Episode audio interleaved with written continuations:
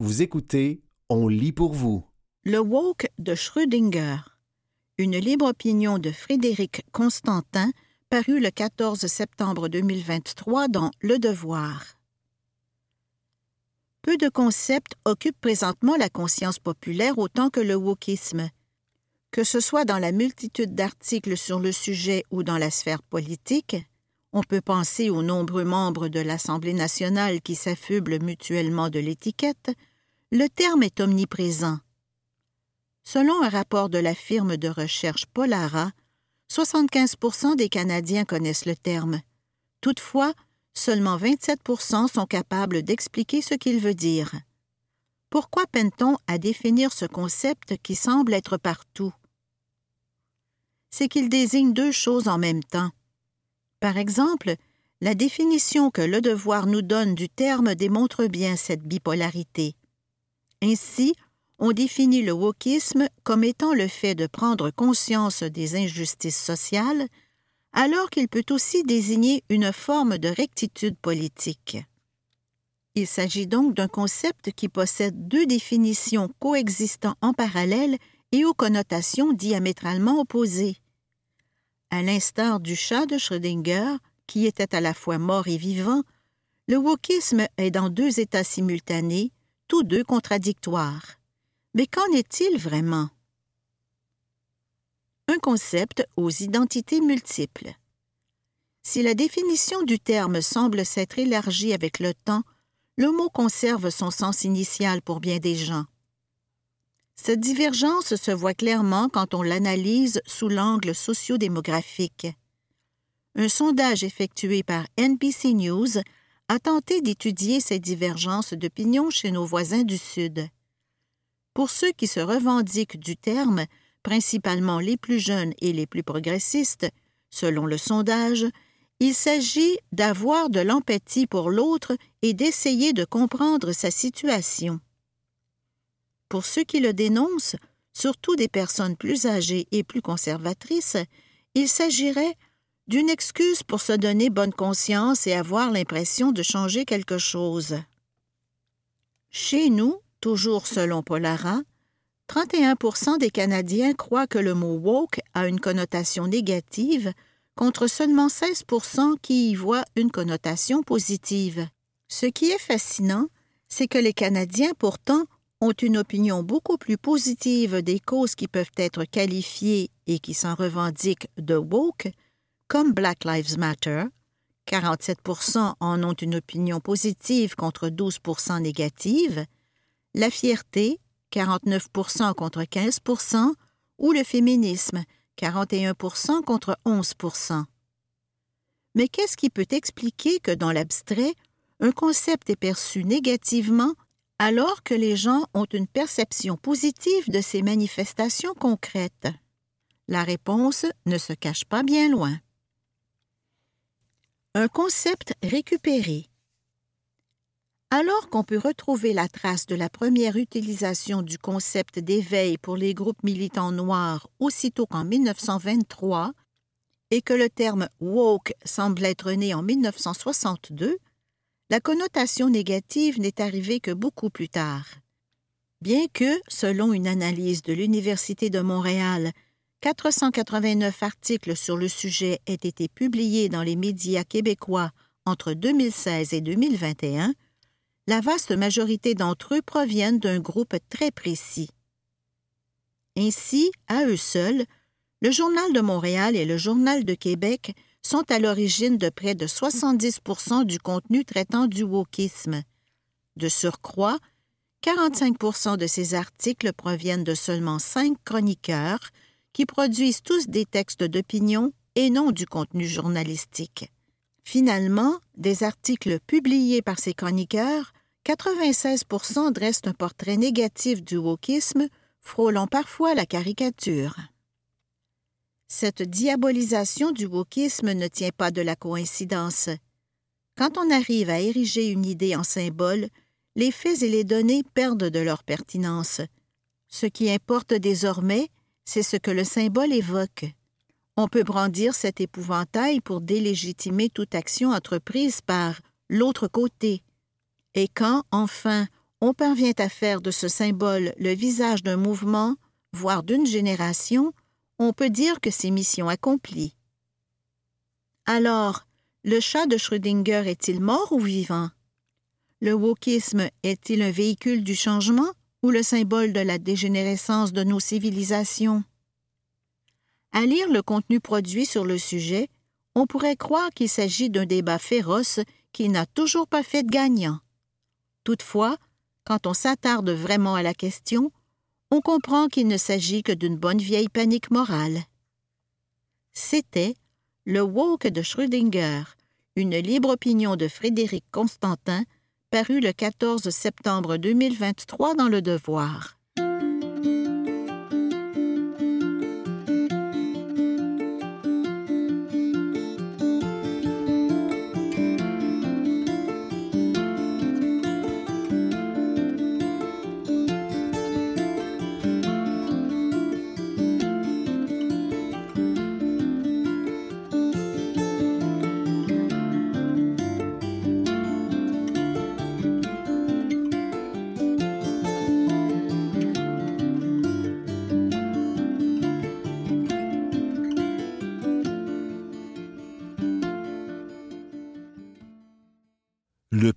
Nos incivilités. Un texte d'Isabelle Haché paru le 10 septembre 2023 dans la presse. Insultes, cris, gestes agressifs. Les incivilités sont un fléau que de plus en plus d'entreprises et d'organisations publiques tentent par tous les moyens d'endiguer. Mais en cherchant à protéger leurs employés, risquent-elles d'aller trop loin? protéger les employés, museler les citoyens. À l'écocentre, à la clinique, à la bibliothèque, ils sont partout, ces écriteaux qui vous enjoignent de vous tenir à carreau, ces affiches qui vous préviennent péremptoire, aucune violence ni incivilité ne sera tolérée. Évidemment, leur message ne s'adresse pas à vous, plutôt à ceux, dans notre monde post-pandémique essoufflé, qui se permettent de péter les plombs. Pas vous? Non? Jamais. Mais vos voisins peut-être, vos amis, vos collègues. Beaucoup trop de gens qui n'hésitent plus à déverser leur trop-plein de colère sur des travailleurs ayant le malheur de croiser leur route, virtuelle ou pas quand on m'a demandé d'écrire ce dossier sur la flambée des incivilités au Québec, j'avoue ne pas avoir su par quel bout le prendre. Une chose semblait claire. Les incivilités sont devenues une plaie. Elles pourrissent la vie des travailleurs de la santé, des enseignants, des élus, des cols bleus, des préposés au service à la clientèle, de tout le monde, quoi. Pourtant, le concept demeure flou. De quoi parle-t-on au juste? d'impolitesse, de harcèlement, de violence verbale? En creusant un peu, je suis tombé sur une histoire qui a fait les manchettes à Trois-Rivières cet été. Là-bas, l'affaire a soulevé des passions et des questions importantes. À trop vouloir protéger leurs employés, les administrations risquent-elles de stériliser le débat public? pourrait-elle même être tentée de profiter du flou entourant la notion d'incivilité pour bâillonner les citoyens qu'elle juge trop critiques? Tiens, me suis-je dit, je viens de trouver mon angle. Plantons le décor. Un conseil municipal déchiré par le projet d'expansion d'un parc industriel qui provoquera la destruction de plusieurs hectares de milieux humides, une grogne populaire qui monte depuis des mois. En juillet, une opposante au projet d'expansion fait circuler sur Facebook un reportage de Radio-Canada Première datant de l'été précédent. Ce reportage révélait que des travaux de remblayage avaient été effectués en catimini et sans permis. Ce sont des choses qui arrivent, avait laissé tomber le directeur de l'aménagement et du développement durable de la ville de Trois-Rivières, envoyé au front pour répondre aux questions de la journaliste. Disons-le comme ça, ce n'était pas la justification du siècle. Dans le reportage, ce haut fonctionnaire municipal semblait faire preuve de désinvolture. Peut-être n'était-ce qu'une fausse impression. N'empêche, il ne paraissait pas très bien. Joan Hamel a vu passer le reportage sur Facebook. Elle a commenté Une nouvelle qui démontre l'incompétence d'une personne qui défend ce projet de développement. Doit-on vraiment lui faire confiance? Un commentaire critique, donc. Un peu rapide, sans doute. Pas très gentil, on s'entend. Mais il n'existe rien de tel qu'un droit inaliénable à la gentillesse dans la Charte québécoise des droits et libertés, ni à la civilité, d'ailleurs. Joan Hamel a consacré sa carrière à la santé et à la sécurité au travail. Elle a enseigné la prévention des maladies professionnelles et milité pour l'adoption de politiques de prévention du harcèlement et de la violence au travail. C'est aussi une citoyenne engagée, Jusqu'à présent, elle avait toujours eu l'impression d'être du côté des bons, de se battre pour des causes importantes. Alors, quand un huissier a cogné à sa porte le 17 juillet 2023, elle est tombée des nues. D'autant plus que la lettre que lui tendait l'officier de justice contenait les mots violence et manque de civisme.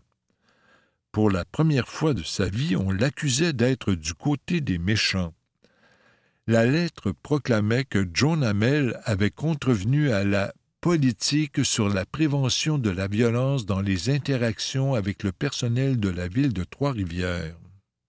En cas de récidive, elle risquait de se voir coller un constat d'infraction. L'amende pouvait atteindre mille dollars. Son crime? C'est quelques lignes sur Facebook à propos de la supposée incompétence d'un haut fonctionnaire municipal. J'étais sous le choc, confie-t-elle. On a pris un gros canon pour tirer sur une petite mouche. John Hamel a riposté. La ville tente de lui passer le baillon, a-t-elle dénoncé en conférence de presse. Les médias locaux n'ont pas tous été tendres envers l'administration municipale, accusée de chercher à faire peur, à museler ses critiques. Je crois toutefois qu'il faut prendre un pas de recul pour évaluer cette affaire dans son contexte. Le dossier d'expansion du parc industriel a fait monter les tensions au point de provoquer une véritable crise à l'hôtel de ville de Trois-Rivières. Des employés affirment être ébranlés. L'administration est allée jusqu'à imposer un détecteur de métal aux citoyens qui voulaient assister à une assemblée municipale. Et, si une séance d'information sur le plan d'expansion du parc industriel s'est tenue en web diffusion fin juin 2023, ça n'avait rien à voir avec la COVID-19. C'était pour des raisons de sécurité. Vous écoutez Le prix de nos incivilités, un texte d'Isabelle Haché paru le 10 septembre 2023 dans la presse. À bout de nerfs, le maire Jean Lamarche a quitté son poste pendant six mois. Quand j'ai décidé de revenir, en juillet, c'était sur certaines bases. Il voulait assainir le climat de travail. Il a prévenu les leaders syndicaux. Si vos membres sentent une quelconque pression de la part du Conseil ou de la population, je les encourage fortement à utiliser les outils mis à leur disposition pour préserver leur santé. C'est dans ce contexte, donc, que les services juridiques de la municipalité ont cru bon de donner un avertissement à John Hamel. Les fonctionnaires de la ville de Trois-Rivières ont le droit de travailler dans un milieu exempt de violence et de propos incivils et doivent être protégés d'attaques personnelles sur la place publique en raison des gestes qu'ils posent dans l'exercice de leurs fonctions. Lit-on dans la lettre. Éberlué, John Hamel n'a pas eu l'impression que ces mots s'adressaient à elle. Je ne me sentais pas concerné. Je me disais, il me semble que ce n'est pas moi, ça. Je n'ai pas fait ça. La politique sur la prévention de la violence de la ville de Trois-Rivières passerait difficilement le test des tribunaux, estime Louis-Philippe Lampron, professeur à la faculté de droit de l'Université Laval. L'intention est louable, admet-il. Face à la multiplication des actes agressifs et harcelants, la Ville s'est engagée à ne plus rien laisser passer. Mais ce qui ne doit plus passer, c'est ce qui est déjà illégal. Les propos haineux, par exemple, font partie des limites à la liberté d'expression garanties par les chartes. Il faut se lever de bonne heure pour imposer un nouveau critère, surtout aussi flou que l'incivilité, comme limite raisonnable à la liberté d'expression.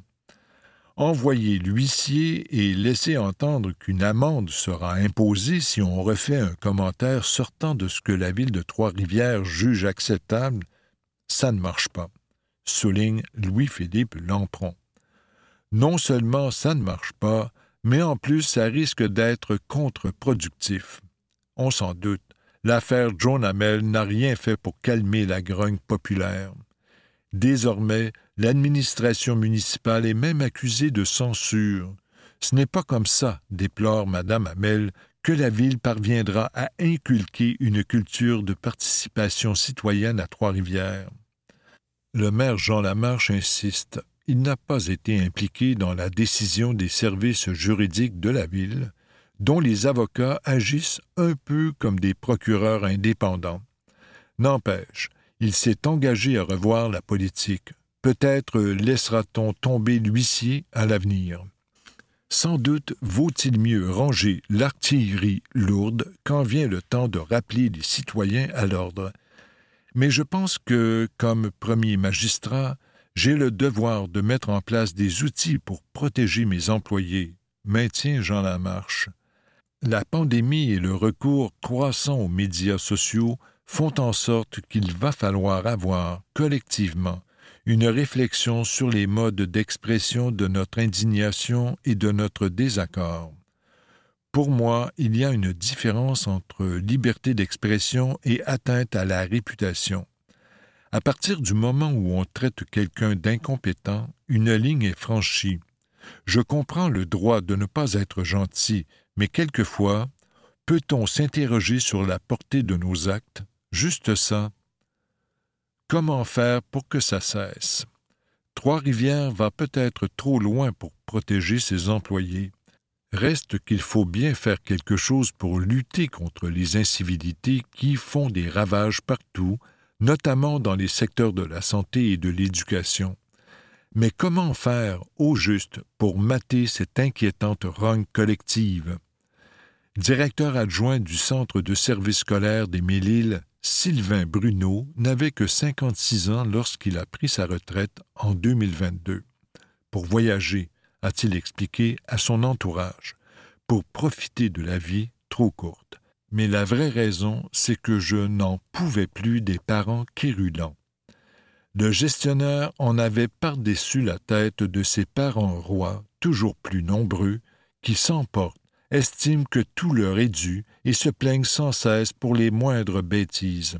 À un moment donné, je me suis dit, c'est assez, je quitte le navire. Si le gouvernement peine à recruter des enseignants à la rentrée, c'est en partie en raison de ses parents insupportables, toujours plus nombreux. Parmi le millier d'enseignants qui décrochent chaque année, beaucoup ont été poussés à bout par des individus qui semblent avoir oublié comment se comporter en société, estime Sylvain Bruno. Cela provoque une démobilisation. Il y a bien des jeunes profs qui lâchent après quelques années parce qu'ils n'en peuvent plus. La majorité des parents sont très corrects, admet-il, mais il y a de plus en plus de trolls avec lesquels il n'y a aucun dialogue possible. Ceux-là te compliquent la vie drôlement. Il ne compte plus les menaces de poursuite, les appels incessants, les cris, les insultes qu'il a été forcé d'endurer en tant que gestionnaire de plus en plus d'individus n'acceptent pas de se faire dire non. Œuvrer auprès du public n'a jamais été aussi difficile. J'ai passé trente années en éducation et, de loin, les dernières ont été les plus éprouvantes, affirme Sylvain Bruno. Ce manque total de savoir-vivre ne se limite pas au milieu scolaire, croit le jeune retraité. Maintenant, on voit apparaître partout des affiches prévenant qu'aucune violence ne sera tolérée, que le respect est exigé. Ça se vit partout. C'est vraiment un phénomène de société. Vous écoutez Le prix de nos incivilités, un texte d'Isabelle Haché paru le 10 septembre 2023 dans la presse. Est-ce l'effet de la pandémie, des confinements répétés, de l'inflation, des réseaux sociaux, d'une fatigue généralisée? Un peu de tout ça Toujours est-il que le bouchon a sauté. Les clients, les usagers, les élèves, les patients, tout le monde, partout, pète les plombs. Et ce n'est pas qu'une impression de gestionnaire à bout de souffle. Selon un rapport de la Commission des normes de l'équité, de la santé et de la sécurité du travail, CNESST, les lésions attribuables à la violence ont augmenté de 25,7% entre 2018 et 2021, 35,9% pour la violence physique et 8,2% pour la violence psychologique. Les secteurs les plus touchés sont, de loin, ceux de la santé et de l'éducation. J'ai de plus en plus de demandes pour offrir des ateliers sur l'incivilité autant dans les sociétés privées qu'au sein du gouvernement, affirme Julie Blais-Como, spécialiste de l'étiquette et fondatrice d'étiquettejulie.com. L'incivilité est très coûteuse. Pensez aux conséquences du stress, de l'épuisement et des congés de maladie le monde municipal est aussi durement touché. En 2021, la Sûreté du Québec a reçu 400 signalements de propos menaçants envers des élus, 25 fois plus qu'en 2019. Selon l'Union des municipalités du Québec, au moins 311 élus ont remis leur démission depuis les élections de novembre 2021. La ville d'Amos a installé un bouton panique pour alerter la Sûreté du Québec en cas d'urgence. À Magog, seules les demandes formulées avec civisme reçoivent une réponse. La Ville de Québec a lancé le projet Bouclier pour soutenir ses 7000 employés. Plusieurs nous relataient à quel point c'était difficile sur le terrain, raconte Marie-Josée Asselin, vice-présidente du comité exécutif de la Ville de Québec des policiers qui se font envoyer promener, des signaleurs qui se font frôler par des voitures, des arbitres qui se font insulter. La municipalité est déterminée à ce que ça cesse. En plus de lancer une campagne de sensibilisation au printemps dernier, elle a créé un comité chargé de recevoir les plaintes de ses employés sans aller jusqu'à adopter une politique spécifique contre les incivilités comme à Trois-Rivières, la Ville de Québec compte faire appel à la police et à ses services juridiques lorsque des gestes illégaux, comme des menaces ou des gestes de violence, seront faits à l'endroit de ses employés.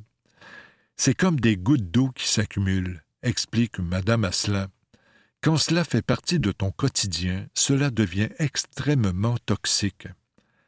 Avec le projet Bouclier, on voulait envoyer un signal que ce n'était pas acceptable de traiter les employés municipaux de cette façon-là, qu'ils étaient au service des citoyens, qu'on ne tolérerait pas ça. Reste à voir si les démarches de la ville de Québec porteront leurs fruits. Sinon, comment faire pour que ça cesse? En plus d'offrir des formations à leurs employés, entreprises et organismes publics posent bien sûr ces fameux écriteaux bien en vue. Aucune incivilité ne sera tolérée, sous quelque forme que ce soit. C'est bien joli, mais est-ce que ça fonctionne? Pas nécessairement, estime Julie Blais-Comeau. Ça met en lumière le négatif, ce qui est à ne pas faire. Ces écriteaux, c'est un peu une façon de dire taisez-vous. Prenez un numéro, ne posez pas de questions. Surtout, ne vous plaignez pas, même si vous poirotez depuis des heures. Ces mises en garde écrites, c'est comme si on voulait mettre le couvercle sur la marmite en espérant que ça suffira pour éviter les débordements. Pourtant, ça ne réduit en rien les frustrations, parfois fort compréhensibles, il faut bien l'admettre, des bureaux des passeports à ceux de la Société de l'assurance automobile du Québec, en passant par les corridors encombrés d'une salle des urgences, le parcours de l'usager moyen est semé d'embûches. Ce n'est évidemment pas une raison pour manquer de savoir-vivre, encore moins pour recourir à la violence. Cela dit, si la ville de Trois-Rivières semble parfois aller trop loin dans la défense de ses employés, D'autres organisations risquent au contraire de ne pas en faire assez. Les employeurs ne peuvent pas se contenter d'offrir des formations pour apprendre à leurs employés comment gérer l'agressivité des citoyens. Ils ne peuvent pas davantage se contenter d'afficher des avertissements sur les panneaux de plexiglas censés protéger les réceptionnistes, d'abord de la COVID-19 et désormais des enragés. Les employeurs doivent s'attaquer à la source du problème, réfléchir à ce qui provoque ces incivilités croissantes. Y a-t-il assez de réceptionnistes? Justement. Les délais imposés aux usagers sont-ils humainement acceptables? Les employés, aussi exténués soient-ils, font-ils preuve d'un minimum d'égard envers les clients, les patients? Avec la pénurie de main-d'œuvre, il y en a qui se permettent de péter leur coche parce qu'ils n'en peuvent plus d'attendre, constate Julie Blécomo.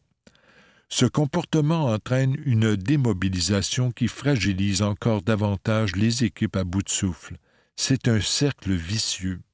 Évidemment, il ne serait pas mauvais, en plus de tout ça, de revenir à la base du vivre ensemble. Dire bonjour, s'il vous plaît, merci.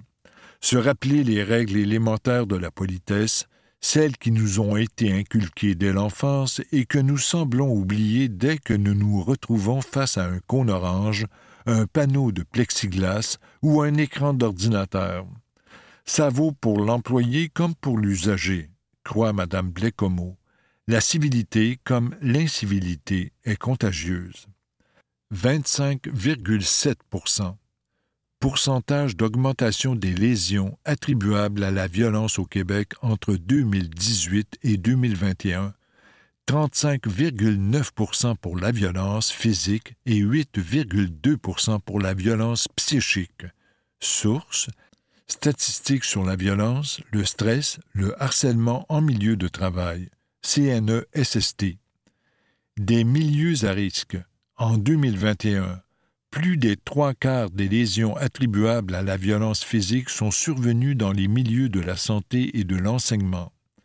62,1% dans le milieu de la santé, 18,6% dans le milieu de l'enseignement. Source Statistiques sur la violence, le stress, le harcèlement en milieu de travail, CNESST.